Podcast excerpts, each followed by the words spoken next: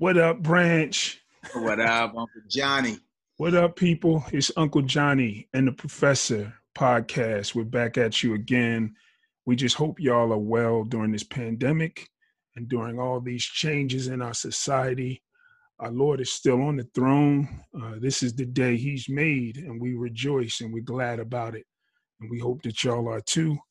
We're just stopping by to drop another episode and actually, this episode is one that we actually held on to from our first season.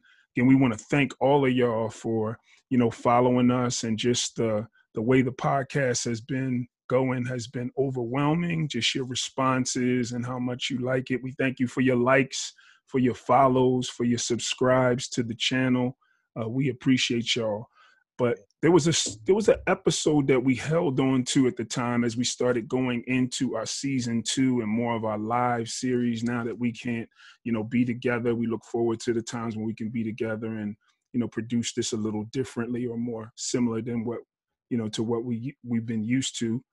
But uh, why don't you tell them a little bit about you know this episode, uh, Professor? We held we held on to it for some reason. It just didn't seem like the time was right, and lo and behold uh, the time couldn't be more ripe for this episode. We've entitled it Why Reconciliation Tarries. Mm-hmm. Why Reconciliation Tarries. Mm-hmm. Sort of a play off that classic, if you've ever heard the book Why Revival Tarries by Leonard Ravenhill. Uh, it's all about he he basically wants to know why is it that we don't see revival more often uh, and it's because a certain climate within the church has hindered the, the revival. Uh, mm Well, in similar fashion, this episode uh, looks at our society right now and acknowledges that, man, it just feels like reconciliation is needed, but it seems like reconciliation seems more out of reach, maybe than it ever has for some of us. mm And so the question, you know, is asked why is reconciliation always so hard to attain? And if you attain it, why does it seem so hard to keep it? And so right now we need it. And we figured we'd have an episode that first looks inward, uh, our squad, our tribe. Uh, you know, we come from that hip hop and that urban and that Christian blend. Uh, and even in in house, revival seems to tarry. Some people think it's the problem is just between white and black and, and the church and society. Mm. No, even in the church and among Christians, the people who believe similarly, people who have a similar take on the gospel, people who have a similar take on how to engage this, this present moment, still seem to wrestle with a reconciliation among themselves. So before we talk about the current climate and the the lack of reconciliation in the world today, we said, let's run that old episode where we shine the camera lens inward to our own tribe and our own people and say, why is it that reconciliation tarries among us? And then once we look at that, we're going to come with part two and do a mm-hmm. whole nother podcast that's on why reconciliation seems to tarry in America uh, in, in this present moment. Yeah. So don't get confused. It's not old in the sense that you've seen it before. We've never released this. So, uh, like the professor said, we think it's apropos right now and relevant. So we hope that y'all enjoy it. Again, thank you for your follows. Thank you for sharing uh, this podcast. Thank you for your subscriptions, your subscribing to the channel. And we look forward to reading your comments and just the different things uh, that you have to say. So we hope you enjoy this podcast uh, why reconciliation tarries. Enjoy. God bless y'all.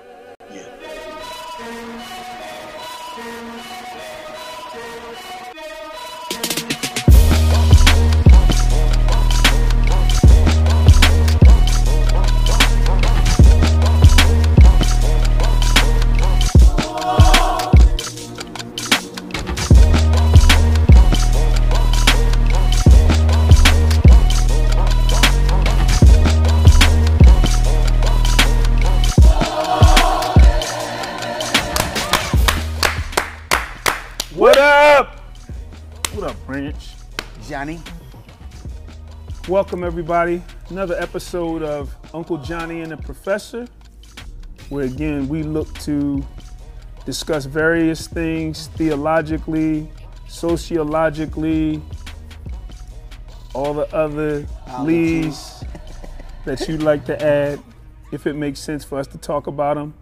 Just two dudes who have journeyed a bit in life and have done a lot of it together. And so our customers that have a lot of conversations of our own over the years, whether it's on the phone or in person. And now we've opened that up to a lens, and to you, we want to we want to share our hearts, and also at some point maybe even hear from you and your heart. But please, uh, we're asking that you support this podcast. Don't forget to like, share it with your friends, subscribe to our channel, and we look uh, forward to having a, a, great effect. We're spoiled.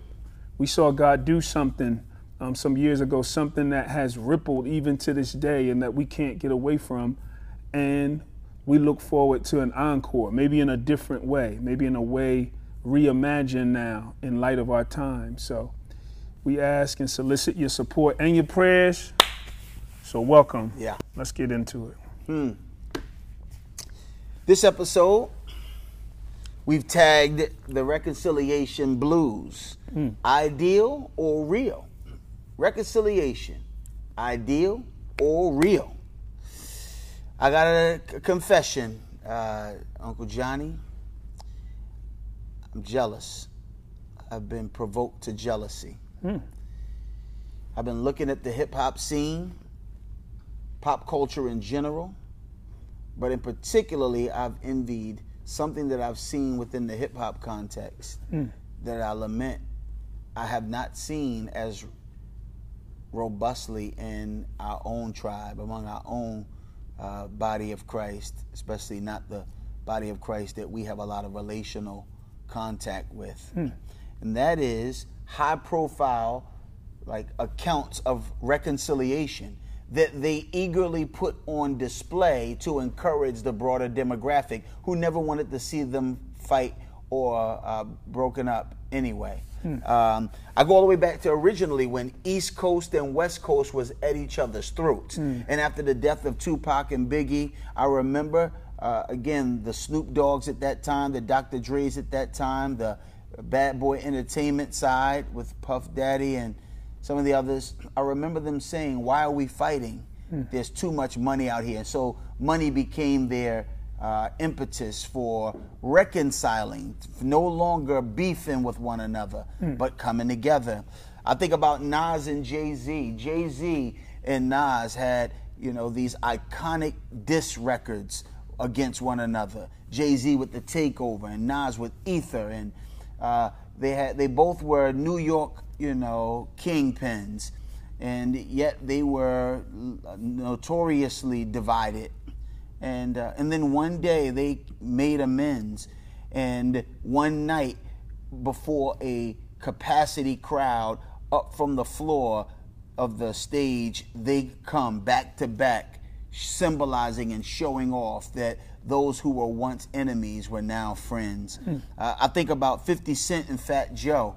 Uh, 50 Cent battled Fat Joe along with Jadakiss and some others uh, on his song uh, Piggy Bank off the Massacre album. Hmm. And 50 Cent and Fat Joe were at each other's necks. They couldn't stand each other. And then their common manager, um, uh, somebody who had managed, managed them, Chris Lighty, uh, died, and they both made amends with one another, and they came out together on stage, holding each other's hands, and they used to constantly affirm each other, even after that, beyond that moment. And uh, 50 was asked why, what made you and Fat Joe come together? He said, "That's what Chris, who died."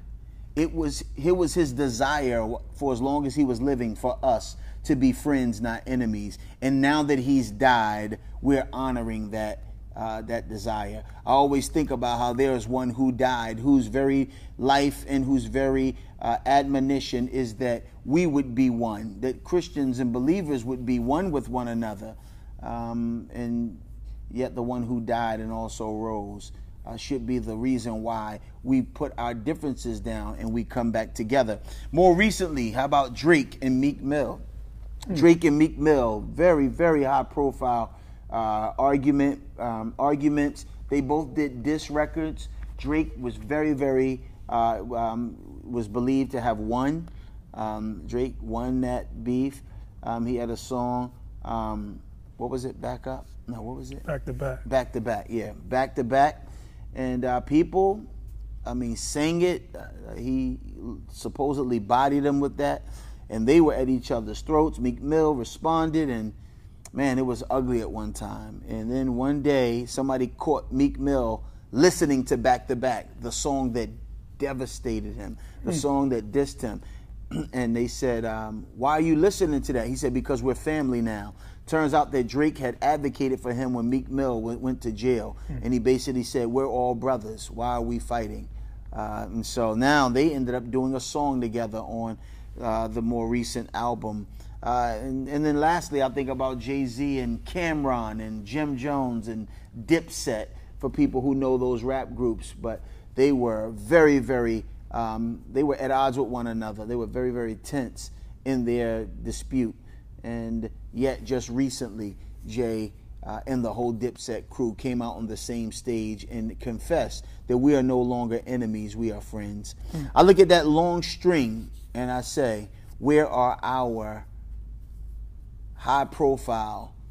Where are the where is our eagerness to put on display that those whose relationship had been apart, those whose relationship had been nothing noble, nothing glorious, whether it's we were at each other's throats or we just were uh, indifferent to one another. How come we are we don't have a string, a track record of reconciliations that we can put on display so that all the people that know that we were once at odds can know that we are not because of the gospel. Because that becomes the greatest credibility that we have to the true nature and the power of the gospel. Why is it that the unbelievers have reconciliation as their goal? And they don't just reconcile and, and then move on like a lot of people say. We can reconcile but we don't have to be friends again. We can reconcile but i don't mean we have to hang together. We can reconcile. I always hear that from christians. Mm. They reconciled and then they went out on stage to show it off to the hip hop world. And the media covered it and it spread. Their reconciliation gets uh, publicized because they want it to. It's not just the media hears that they're friends, they actually become friends and they publicize it. Hmm. And what I'm saying is, I'm jealous because I know of relationships that are anything but reconciled and there seems to be no determination to reconcile, nor an eagerness to publicize it. So, two things. One, a lot of the ones that you listed, the, I mean, these are examples coming from the world. Do you think that they are, would you say they are, this is the same type of reconciliation? Like, you think this is I'm not here to judge it. I'm just saying, like, do you think it's like genuine mm-hmm. reconciliation? Um, like again, I think when I think about the music industry, who, where we both have been close enough to it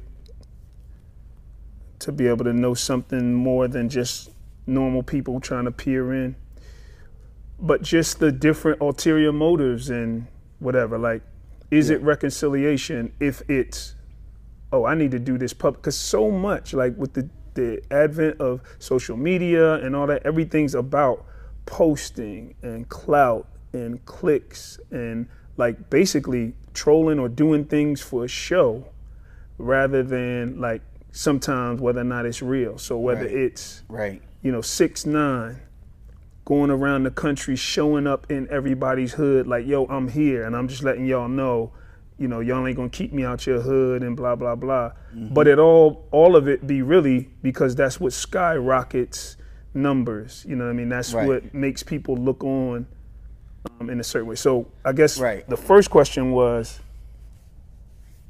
because there's a part of me that it's not that i'm not open because i think i am a person that's open to reconciliation I just don't like the okay the fake stuff. So yeah. let me just say, is it true they hated each other? Was that true? was it true that 50 and, and, and Fat Joe disliked each other? Sure. Would not say anything complimentary about each other. Sure. Would not come together and do anything together. Right. Jay Z and Nas, were they, I mean, okay. Um, Drake and Meek Mill. Yeah. Um, and so, But I guess my question is: Is there is there a need to have a greater point of reconciliation? no, absolutely. Um, yeah? I, I got, Okay. I, I got you. What I was saying was, first we need to ask ourselves: Is this an example of reconciliation? Not necessarily the biblical definition of reconciliation, but reconciliation. Period. Because biblical reconciliation is going to be reconciliation with a whole new rationale. It's not going to be less than; it's going to be more than. Right. So the question is, uh, like, what we have is less than what the world has. That's my point. That's the jealousy. What we have are relationships and gaps, chasms. So I, I, I- take you to Ephesians uh, chapter 2, where it says, You who were once far off have been brought near. That a picture of reconciliation is the far off have been brought near. Uh, the one who was not in the same picture is now in the same picture. The one who was an enemy is now a friend, or the one who was excluded from the table excuse me, is now seated at the table. So that's reconciliation, no matter who we're talking about, and no matter what the motivation is. Um, so, but that, but if, but anything the world can do is nothing to really boast about. When Jesus said, "What credit is you?" The Gentiles do that. Mm. So, but what I'm saying is, if the believer doesn't even have that, and I use the parallel that that it was the death and the wish and desire of Chris Lighty that 50 and Fat Joe said, man, we came to our like it it dawned on us while he was living he wanted us to be friends. We didn't do it. When he died, his death impressed upon us his desire for us in life. Mm-hmm. Well, once again, these are just parallels. These are just analogous of something we see or don't see in the scriptures. The Bible does that often. It uses natural parallels to make the point from the greater, I mean, from the lesser to the greater. You know, if you know how to give a bread and not a, you know, a stone to your kids, mm-hmm. Again, like you think God doesn't know how to give good gifts, doesn't know how to give you His Holy Spirit from the lesser to the greater. You know, if you being wicked, then how much the Father? You know, so it's from the lesser to the greater. Um, he who did not spare his own son, will he not give us all things from the greater to the lesser? If he give, he wouldn't spare his son. Wouldn't he give you something that's more minor than that, more menial? Well, I'm saying that um, the picture of reconciliation, the definition of reconciliation is exchange, to exchange one state for another. And so that's what it means. So the Christians, Paul, is uniquely Pauline. Paul picks this up, and he does it especially in 2 Corinthians 8, uh, 5, 18, where Paul basically says this. Paul says, all this, which is new creation, verse 17, new creation, all this is from God, who through Christ reconciled us to himself. What does that mean? It just means that what he did was he took us from being his enemies to his friend. What, he, what did he do? He took us from being on his hit list, objects of wrath, to being on his uh, his his grace list, uh, objects of mercy.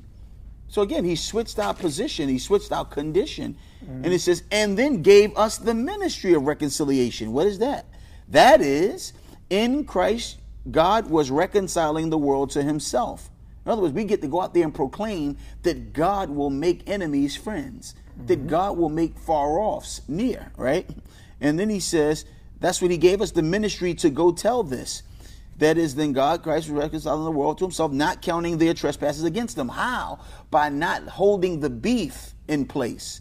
The thing that caused us to be divided is now removed. Once you remove that, then there's nothing between us, but at least there's nothing separating us. The only thing separating us is we're not together.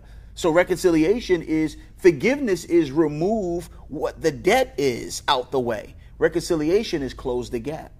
He reconciled us to himself, not counting their sins against them, and trusting to us the message of reconciliation.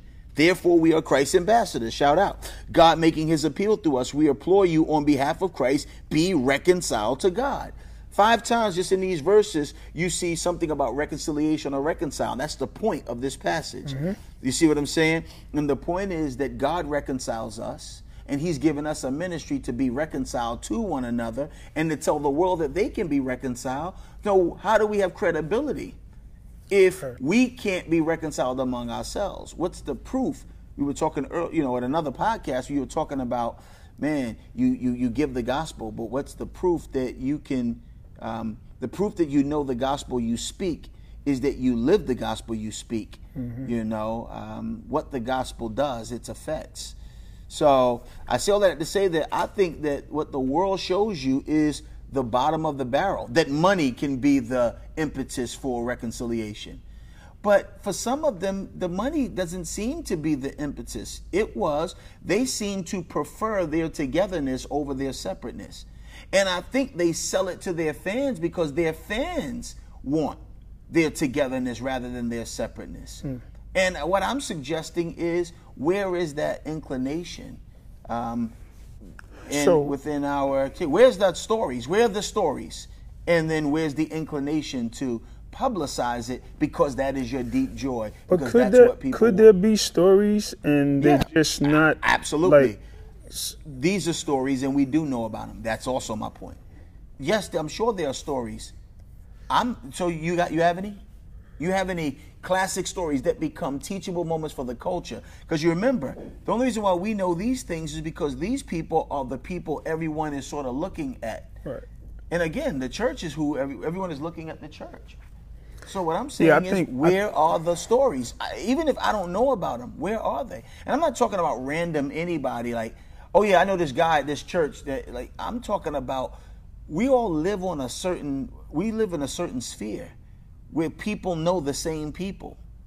They know what's going on. There are people who know more about you than people who may go to your church because they're uh, they're tuned into you because you're a public figure. Mm-hmm. You're a figure who's lived on the platform. What I'm saying is among the platform figures where the reconciliation could could speak volumes to to large groups of people. I'm asking, where are they? Where are our parallels? Who are the Jay Z's and the Nas's and the Drakes and the Meek Mills of the Christian? And I'm not just talking about Christian hip hop. I'm talking about the young, ur- the urban scene. It could be the pastors. It could be the preachers. It could be the rappers. It could be who, who, the scholars. Where are the the great hmm. reconciliation stories? Do you do you have any? That's the question. I just think it's a tough. That's a tough question. Because it almost like one says, well, there's been these people who are public who decided to publicize. And then when we say, well, where are the ones? Like it almost like it supposes that if there are any, then they need to it. have post. We need uh, to have publicized. Yeah, but I'm just saying. But like, based on if what? somebody's listening right now, they may be saying like, "What? What?" Yeah, right. What? So yeah, I, like they don't have to agree with me. No, it's not an agreement. It's like, wait, where is he talking about? Like, so if you say, well, where is that in our society? Not, where yeah, is in, our, in, our, in our sphere? Yeah, our right. sphere. Yeah. Somebody might be watching, saying, well, wait, well, where are the ones that should be publicized? Are you saying there's ones Any, that should be publicized that aren't? What I'm suggesting is there are, yeah, I think so. I think people can look at the lives and look at the gap, look at the difference, the distance, look at the rifts, look at the fact that, again, we go back to the days we keep going back to in early 2000 to 2004, there was a camaraderie around people who had the same goals, some of the same partnerships, same networks. Mm. They were together. So if you were to look at our lives and the togetherness, and then you look at where that togetherness ceased to be. Now, somebody could just assume, oh, no, I just assume that geographically you all, but there are people who know, no, philosophies have changed, emphasis have changed, affections have changed. And all I'm saying is, I'm jealous because s- such is the case in the secular realm. In the secular realm, people who have who used to be one fell, fell out and everyone lamented that because everybody kind of wishes that like oneness reconciliation is more glorious than alienation and separation mm. and then but they not only got back my point is they got back and they decided let me show you that we're together. Again, um, J. Cole publicized several um, meetings with some of the younger guys that he was having because he was putting like he basically came at their neck in his rhymes like, and they were coming. But then he publicized him sitting down and talking about it and now they again they they have a more cordial relationship. All i'm saying is do we have any? Hmm. are there any? I mean again at the that become public news because we publicized it. Uh I don't know if it would be in the way that you would think or say, but I think the the one obvious one is the fact that you and I are sitting here together. Like yeah. a lot of people don't know the the deep rift mm-hmm. that came between you and I mm-hmm. to the point where I don't know if it was public, but that we didn't speak to each other for about two years. Right. And eventually, by the Lord's yeah. grace, um, our love for Him, our understanding of the commandments of Scripture to mm-hmm. be reconciled. Mm-hmm. We came together and talked through our issues.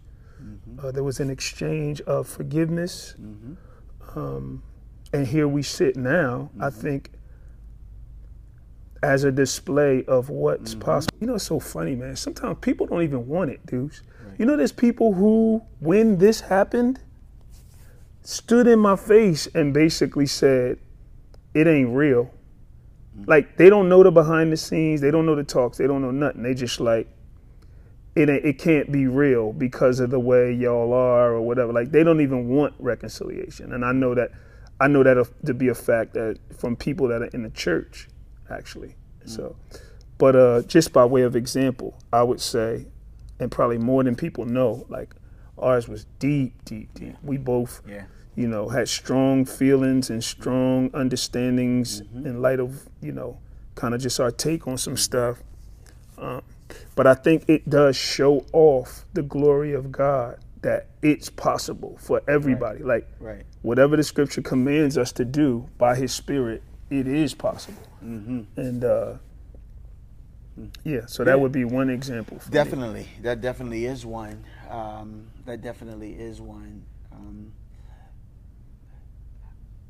I'm going to speak a little more strongly mm-hmm. in this one. I'm trying to figure out where the credibility is. So let's just say people don't know the extent of the rift. Where are the people who know the rift? Our rift? No, not us. I'm oh. just talking about the various rifts. See, I always go back to times when when I thought about certain names together, it was a relationship of not only harmony but affection. So I like you know there I can I can right now I can brainstorm about 10 couples like 10 pairs of relationships that if I were to go back 12 years ago th- those names in the same like next to each other were not just people, but the, the, the names together were marked by it could be the, the most thin line, the most thinnest line of affection, but it was affection nonetheless. Hmm. It was harmony, it was affection. There was you could text them and they would text you back and you could plot to do something for the Lord Jesus and the heart would leap for, yes, this makes sense because this relationship, and none of the relationships are biological. So they all were predicated on gospel and a commonness in Jesus. Mm. So that's that's what I'm saying. I'm saying that if you go back, now I'm of the I'm of the impression that true relationships don't depreciate, they appreciate. Mm. I don't see anywhere in the scriptures where people say that. Well, you know, well, some relationships are just for a season. I don't see that in the scriptures. Mm like that's a good thing. You know, I don't see that. So the Bible says use unrighteous wealth or righteous mammon to make friends who will welcome you in eternal dwellings. I think that relationships actually appreciate into eternity. Hmm. That doesn't mean that you always have the same proximity or opportunity to actually invest or be very conscious of it, but you certainly don't have what's known to be a depreciating or diminishing affection, a diminishing and so when I think about those relationships and the cavalierness, like, you know, Again, that's why I use the fact that they themselves publicized it. They could have just off the record dapped up, you know. They mm-hmm. could have just dapped up off the record. But they didn't. They did that and then publicized it. And then everyone could have just been excited who heard about it. But the media was eager to report on it because the media is telling the whole community of urban or hip hop, you know, listen, these people who you know did not like each other as much now have reconciled and they want people to know because he brought him out on at his show. Mm-hmm. Again, Drake brought Meek Mill out at his conf- his concert in Toronto. You see what I'm saying? Mm. And then Meek Mill was shouting out again, "I want him on my album." And he and when he went on his circuit, telling people, he said, "Hey, Drake's on my album." Mm. Again, we realize that we're brothers. Um, so what I'm saying is that this makes me jealous because I know too many relationships that 12 from 12 years ago till now they've depreciated, they haven't appreciated. Relationships that you've had. I'm just making sure I'm. But see, it's not just me. It's so I'm thinking. You're looking at. I'm other, thinking of Are you me, looking at relationships between other people? Between other people, but again, people who they represent for this for our tribe a a list of names and a affiliation that has been recognized by others as a togetherness wrought by God. So hmm. again, it's it's again like it's like the it's not just Dipset that knew that like anybody knew, man. Jay and Cam'ron don't mess around. Again, we, in other words, what I'm talking about is my surveying the scene at large.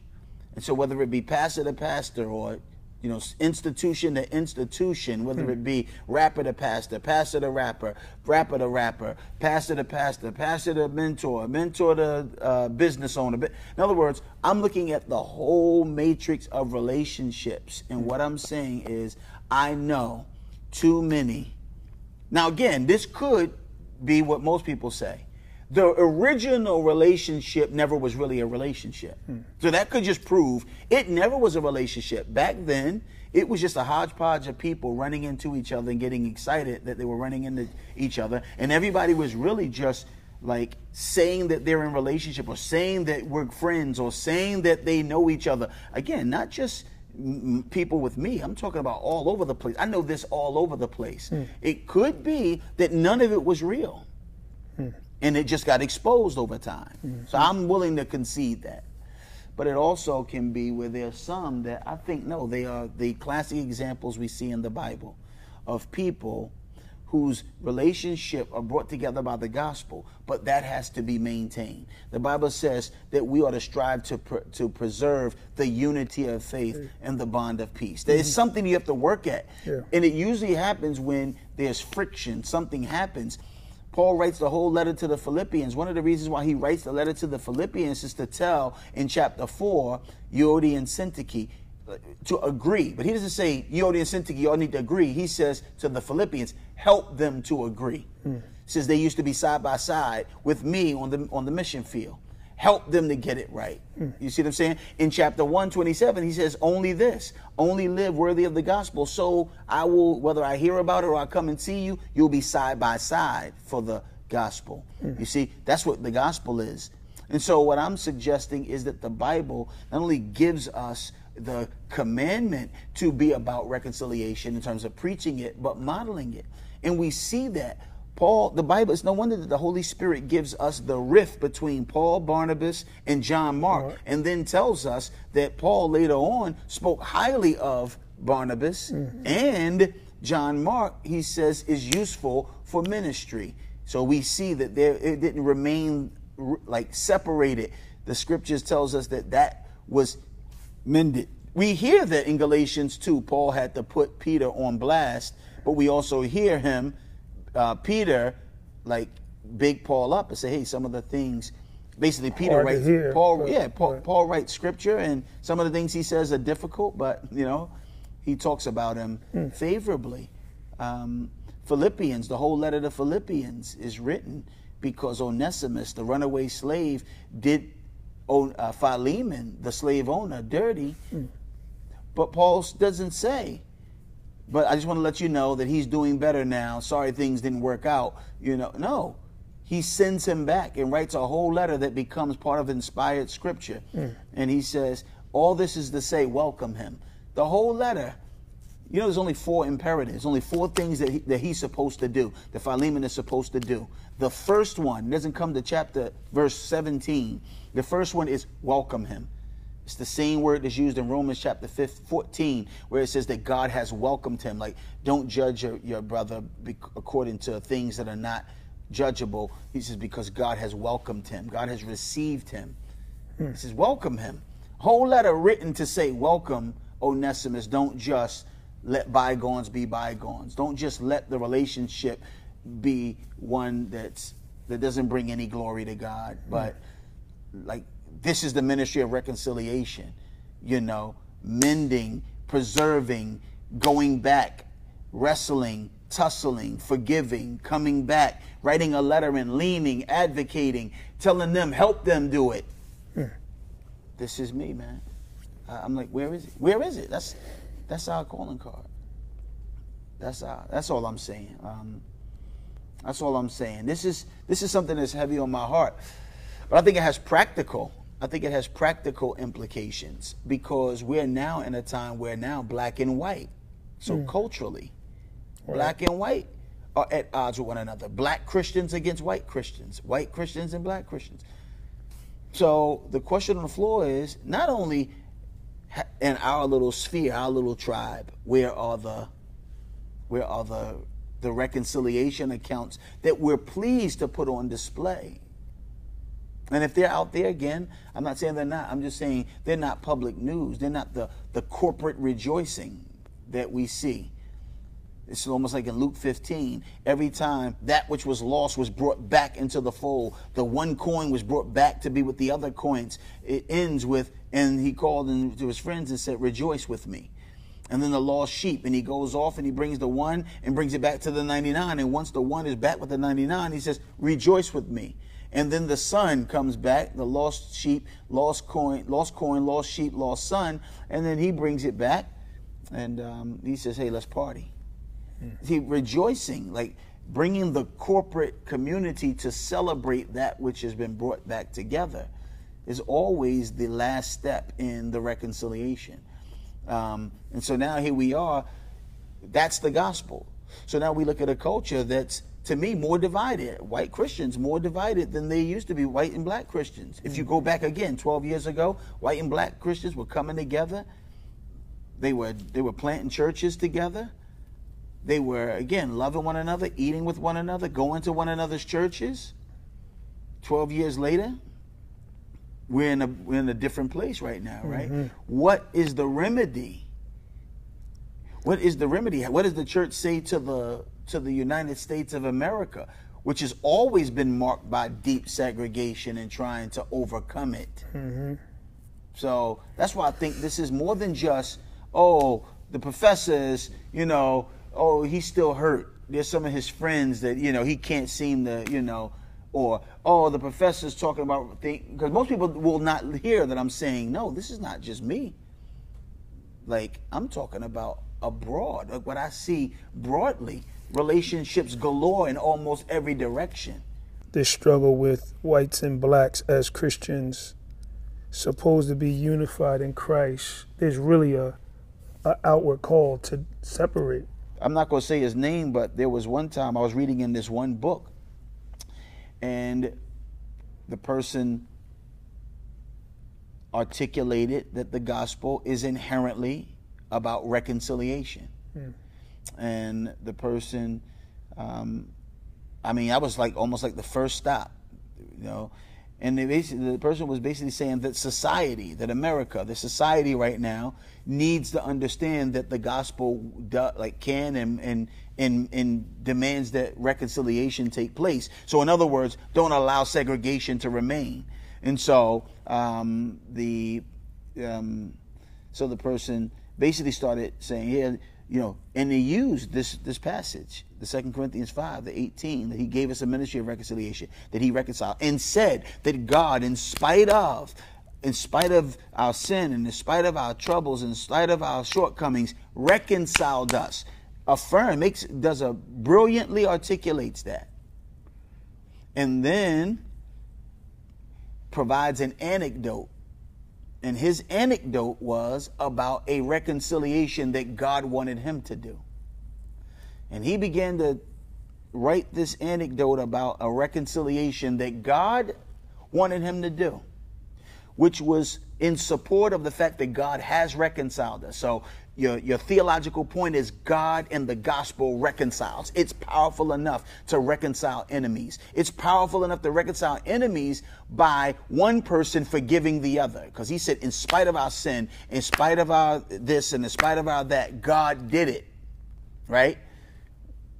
We would say he didn't just make us reconcilable, he reconciled us, right? Mm-hmm didn't just make us savable, he saved us, right? So we so but then he tells a story about a reconciliation that did not work. Like an unsuccessful reconciliation. And then said, But I did my part, so God released me. And then went on to say, so America needs to realize, and they began to try to tell America what they need to do in order to successfully reconcile. But I thought to myself, hmm. why would you use a story of a reconciliation that didn't work as your chief story to be able to tell America what it should do to achieve a reconciliation that's needed? In what way did he say it didn't work? He said that. He said reconciliation didn't happen, but I oh, did my part. Didn't happen. Hmm.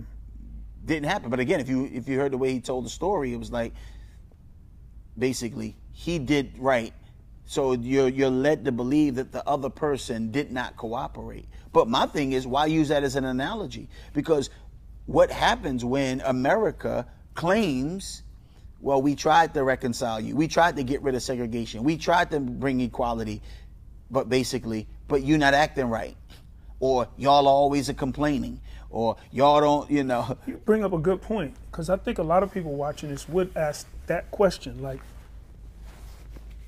um, do you believe there's cases where it didn't work or it doesn't have somebody say, yeah, well, it didn't work. I did everything I could and it didn't work or whatever work means. Sometimes that's, I think that's the loaded word. Like, what does work mean? Does work mean, because usually it's two sides at odds. Does work mean I got one side to agree with the same way that I say it or see it or whatever, or the other side agree it. Like, I'm sure there's millions of people out here, hopefully millions watching, that would maybe say they they've experienced something like that where it's like I tried to reconcile and it didn't work. You're saying, you're just saying, no, that's possible, but why would somebody writing a book on reconciliation or a passage or whatever, a chapter on reconciliation, use an example of when it didn't work? Use an example where it did work. Especially as to support God America. did it. Oh, oh, God, God, God reconciles. Oh, oh, oh, the gospel is powerful enough to reconcile people who don't participate rightly. In other words, mm-hmm. the story of Second Corinthians is not that God reconciled people who made themselves reconcilable right. or who, who participated rightly. Mm-hmm. It says that God was in Christ reconciling us, not counting their trespasses against them. And then Sandwiched between that is the, but the reconciliation I was called to do didn't work. Hmm. Then it was, so America needs to reconcile and to do, like, participate rightly to reconcile. Hmm. But what if America says, we tried? Just like that person is saying, I tried, the other person didn't do it. Okay, so in other words, the God, you haven't shown how the gospel is going to help in America then you have no reason to believe that America is going to be reconciled if it requires America acting right. You see what I'm saying? Hmm. Especially when your example is God who did it for sinners who didn't act right. In other words, it doesn't. To me, it just doesn't parallel. But did it say that? Did it say and it didn't work because? The That's the implication. Right? The, the, the implication is again, without like without going too much in detail, yeah, yeah. you have to read the way the narrative is. Basically, I tried to, I, I went to reconcile, but it didn't happen. So what are you left to think? Hmm. If you were trying, that you, a person is supposed to think something was wrong with the other party. Okay, that might be a true story. Right. The problem is it makes for a bad illustration of both what God has done. So it doesn't illustrate what God has done at all. Right? Because the story about what God has done is that what God did, God did. It didn't depend on anyone else. Hmm. He went and did not count their trespasses against them and reconciled them, brought them near. So again, this bringing you near, this changing your position from enemy to friend, this you're not allowed at the table to you're at the table. You're not allowed in, you're now allowed in. Well, same thing with America. I, my, you know, I don't want to like I don't want to get too lost on it. I just wanted to say that Everyone says that. Mm-hmm. Again, I just think that everyone Yeah. blames a broken relationship on the other person. Everyone does that. You know, when marriages don't work out, very seldom this person say, "Well, it was me." You know, very seldom. I'm saying, you know, usually it's, "Well, it was her," or "It was him," or you know. So it's always the other person. And all I'm saying is, reconciliation says, "But where's the glory?" Again, um, when Paul wrote to Philemon, Paul says, I could tell you what to do, but for love's sake, I appeal to you on behalf of Onesimus. In other words, for love's sake. And he says, and this is my prayer. And I love the way Onesimus um, is addressed. I mean, the way Paul does it. He says, word on the street is you've been known to refresh the saints. Word is on the street you've been known to be the kind of person I'm about to ask you to be right now. But he laces him with all of that love and then says, So now be what you normally are with Onesimus. And maybe he had to do that because it was hard for Philemon to do to Onesimus what he had been known to do for the church. Because Onesimus was his slave, and Onesimus was a slave that did him wrong. Hmm. And so, but he, he wrote that and he said, Do it for love's sake. Do it for love's sake. And, you know, if you look at the context, do it because the gospel that is at its core a gospel of love gains credibility as the church comes together to help. That's another thing. The letter of Philemon is written not just to Philemon, it says to Philemon, to Apphia, to Archippus, and the church that meets in your house. Yet the whole letter is about two people, Philemon and Onesimus. Hmm. And so here, why do you address it to the whole church? Because I think just like in Philippians, help them hmm. fan this into a flame. So, in other words, our reconciliation should be the heartbeat of a, a, a body. And I don't think it always means because we've been living so long outside of the local church, because we've actually gone back to the local church being where we expect things to happen. Mm-hmm. But we lived for decades Right. doing things not just at your local church, but also on this parallel track of, again, it's the scattered church. Mm-hmm. I'm meeting these relationships as I'm part of, uh, as I'm on the scattered church mission. Mm. And so a lot of times people get out of, you know, doing these things. Well, you know, that's why I go to my pastor. Well, for so long we were going, like you had pastors surrogate pastors. You had pastors in addition to your pastor, right? Mm-hmm. You had you had brothers who weren't part of your actual church. So don't act like, you know, everything now can be done within your local church. It's never been able to just be at one's own local church hmm. because we are not a society that's glued to the geographics like that. I think we do need greater church accountability and we do need to be loyal to our specific local communities, but just know there needs to be help that you get from the full range of what's in God's arsenal. Hmm. And that includes others who know you better. Sometimes people know you better than like you, you know me better than people at my church right now. Mm-hmm. There are times when so there are times when I can't like I can hide from my church, Right. but I can't hide from you. Right. So I can't. There's no boast in.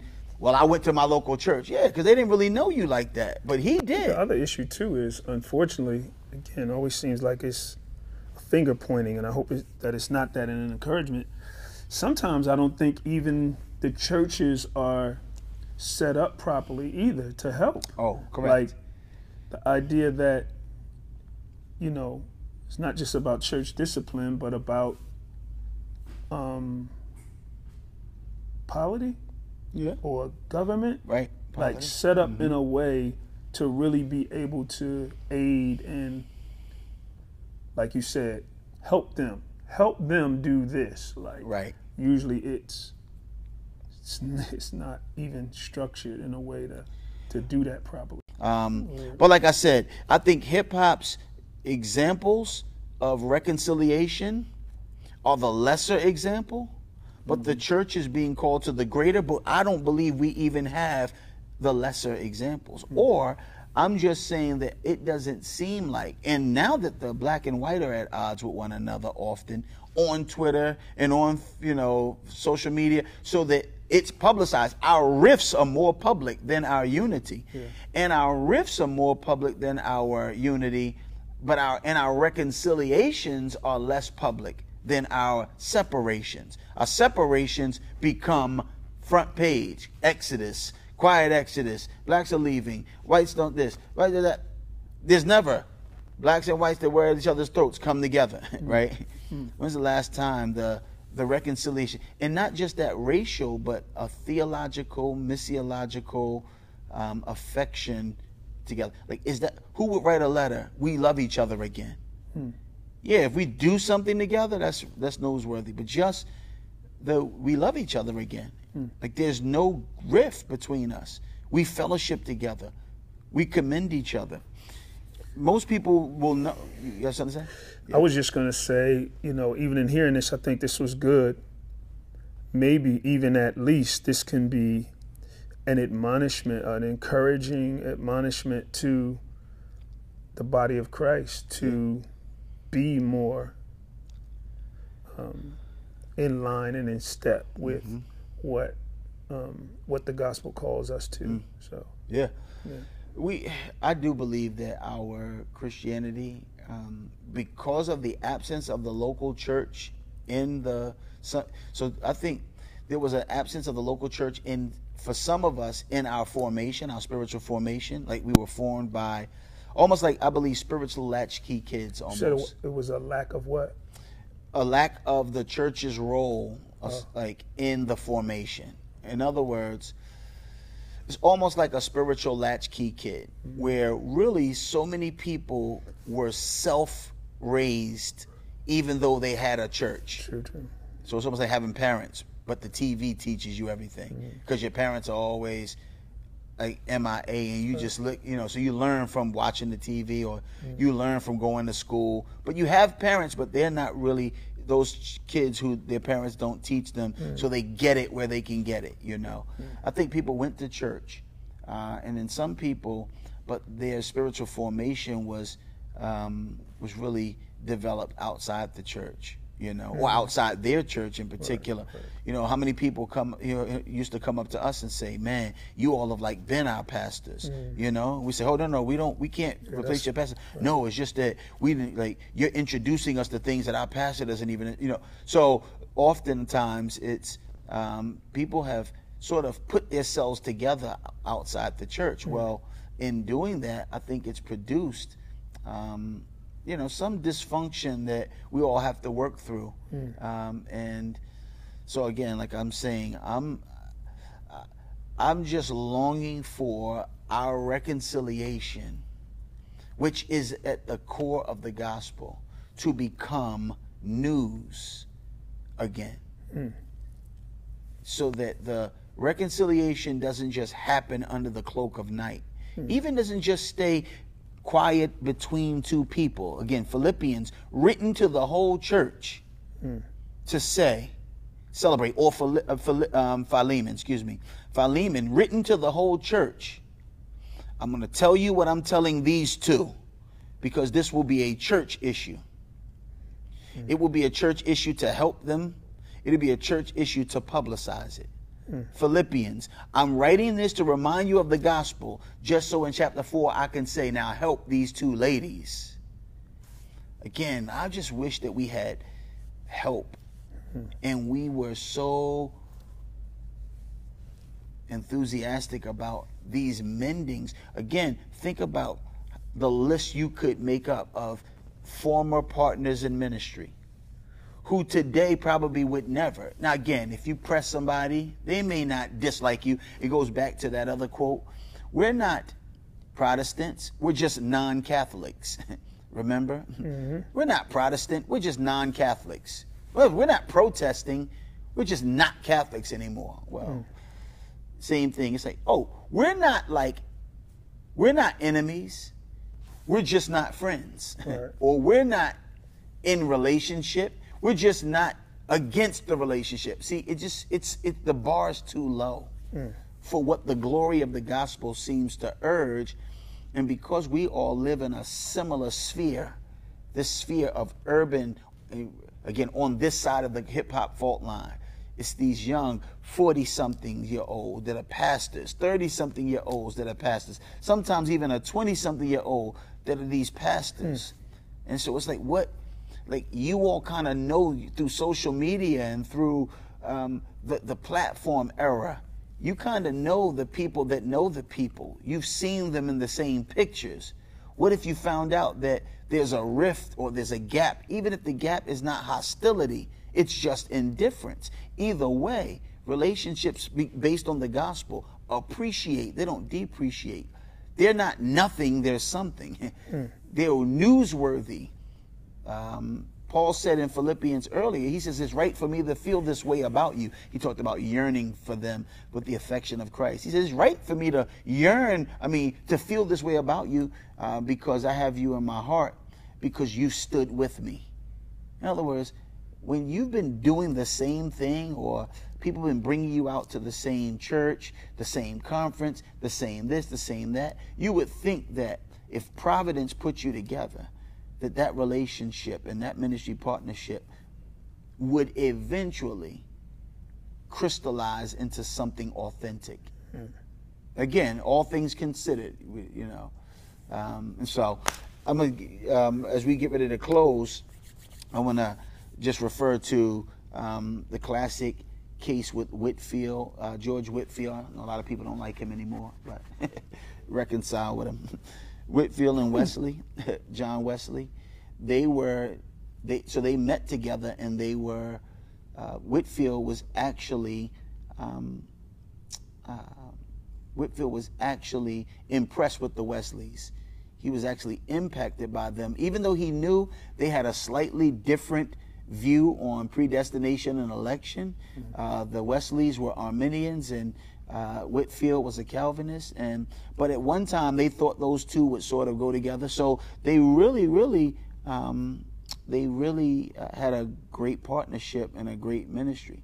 But it wasn't long before their their difference in those doctrines made them, again, sort of had have conflict, and they had conflict throughout their lives. They would mm. separate. They they preach sermons, sort of, you know, um, sort of uh, battling each other's back view of forth. doctrine and yeah, back and forth. And uh, there were times when they wouldn't preach with each other, the other times they would. And throughout their throughout their relationship, they were known to be at opposite ends of the spectrum on these doctrinal pieces. Mm. But they were also known to several times, you know, partner with one another. Mm. And um, but at the end of their life, someone came up to Wesley and she said, Wesley, do you think you're going to see Whitefield? Because Whitefield died. So mm. Whitefield died. So she went up to Whitefield, to Wesley, who again, who had written many things in opposition to Whitefield's doctrine on certain points. Um, they said, "Do you think you're going to see Whitefield in heaven?" He said, "No." The lady looked down and said, "I was afraid you were going to say that." And he said, don't misunderstand me, madam. The good, um, I'm going to read it. George Whitefield was so bright a star in the firmament of God's glory and will stand so near the throne that one like me, who am less than the least, will never catch a glimpse of him. So this is a person he had strife with, separation from. They would do things together, they wouldn't. They would, but but they recognized each other and throughout their life they still would engage with one another. So it wasn't they didn't mess with each other but then at the funeral he says nice things. No it was always both the conflict but the continuance in their lives. Mm-hmm. but at the end he's able to say about Whitefield he's too he was too holy. He'll be closer to the throne. Greater than me. Greater than me. That's Wesley, right? And then Whitefield said about Wesley toward the end of his life, toward the end of Whitefield's life. The good Mr. John Wesley has done in America the inexpressible. His name is very precious among the people, and he has laid a foundation that I hope neither men nor devils will ever be able to shake. Um, he called him the Honorable John Wesley. Um, Was the Whitefield um, footnote a issue of slavery? When you said people don't like Whitefield today. yeah, Okay. yeah, yeah. They have they have a trouble with Whitefield. Um, basically, when Georgia was ready to, they had abolished slavery. Whitefield was one of the chief proponents to mm. sort of advocate for them to reinstate it. So, yeah, problematic, problematic. Yeah. Say all of that to say, where's that? Where's that? We disagree, but we keep pressing. Mm. We disagree, but we continue. Mm-hmm. And at the end, we don't just say nice things at the funeral because, well, now we'll never have to really walk it. But hmm. because that's how we lived our lives. Um, one more thing, I want to recommend a book. It's actually written by a good friend of ours, Dhati Lewis. It's his latest book.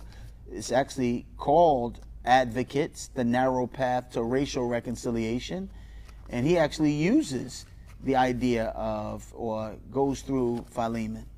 And uh, so he references that, and this is a great book we can commend on this idea of like using, being an advocate, getting in between people who don't have it together, and doing what Paul uh, told the Philippians: help people to get it together. How we can help, and so advocates, great resource, will be something that you might want to check out, and um, nice, concise, and Dhati is actually walking it. He is actually living it out. What up, Blue- hottie? Blueprint Church. You catch this? So, amen. Stories for the road. Got a story From the road? Hmm. on the road or anywhere else? Hmm.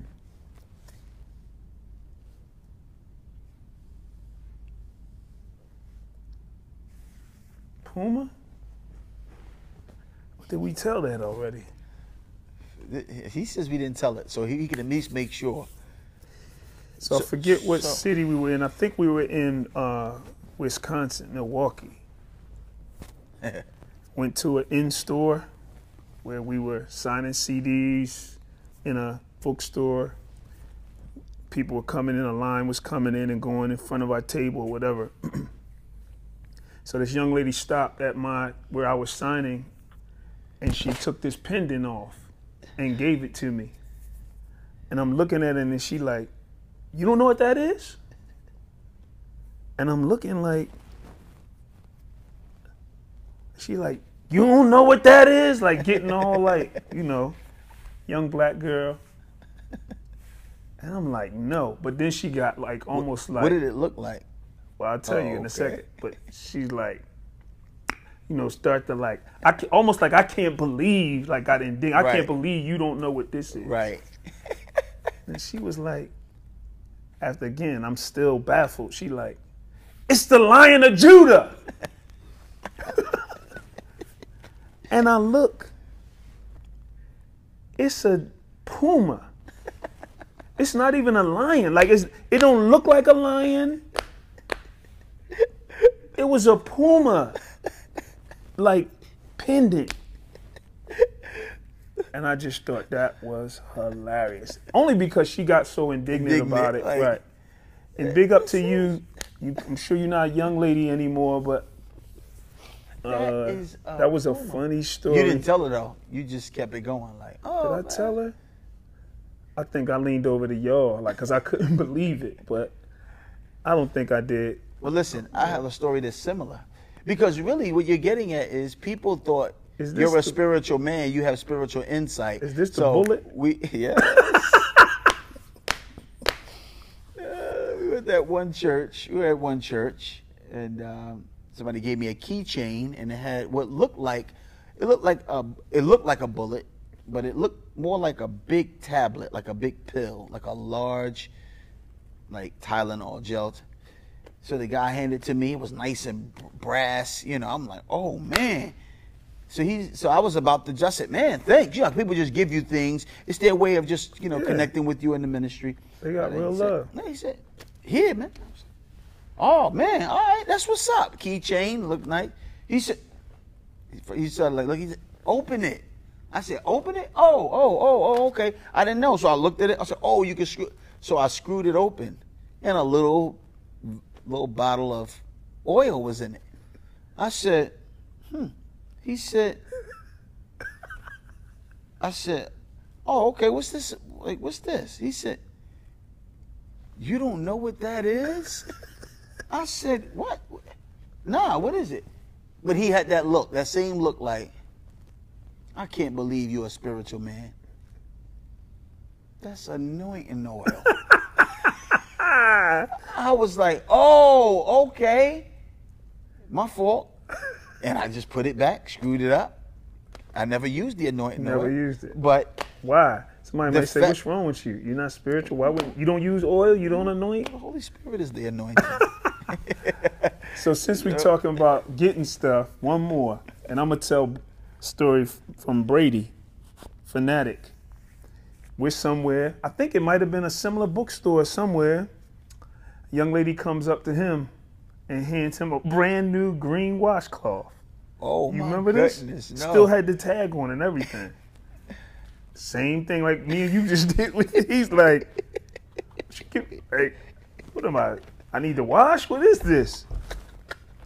She said, as long as you keep that, you'll never want for another dollar in your life. You're gonna be rich. Keep that green washcloth. The Lord told me to give that to you. And again, we're not here to make fun of it. We this is just light moments. We should be able to laugh at ourselves. Um, But wait, at the end he, of the day, did he keep it? has he has he ever worn it? You see, he got a house now. What you mean now? Uh, Amen. I don't know what he did with that, but yeah. So again, we uh, we appreciate people's love for us and the, all the gifts they've given, um, and even the hearts and the spirits that they've given them in, even if sometimes maybe in a little different. Maybe that's a good word. Uh, but God bless Absolutely. everybody who ever gave us something. Benny, Appreciate y'all, Benny. Uh, who? You got it? you. I did. Man. Lord. Unto the God who is able to reconcile wretched, wicked sinners unto himself to um, cause enemies to be grafted in to his family. Uh, we pray that it be so with us as well, that we be representatives of the God of heaven, that even when the world looks on, that they would know we belong to you because of the love we've shown one another. Because we're like you. We forgive, we reconcile. Let that be the case with us. Let um, I pray that this podcast be a an alarm, a wake up moment for the church everywhere, whoever sees this, believers everywhere. And that in it all, you might get the glory, the honor, the power. The dominion is yours, both now and forevermore. In Jesus' name, amen. amen.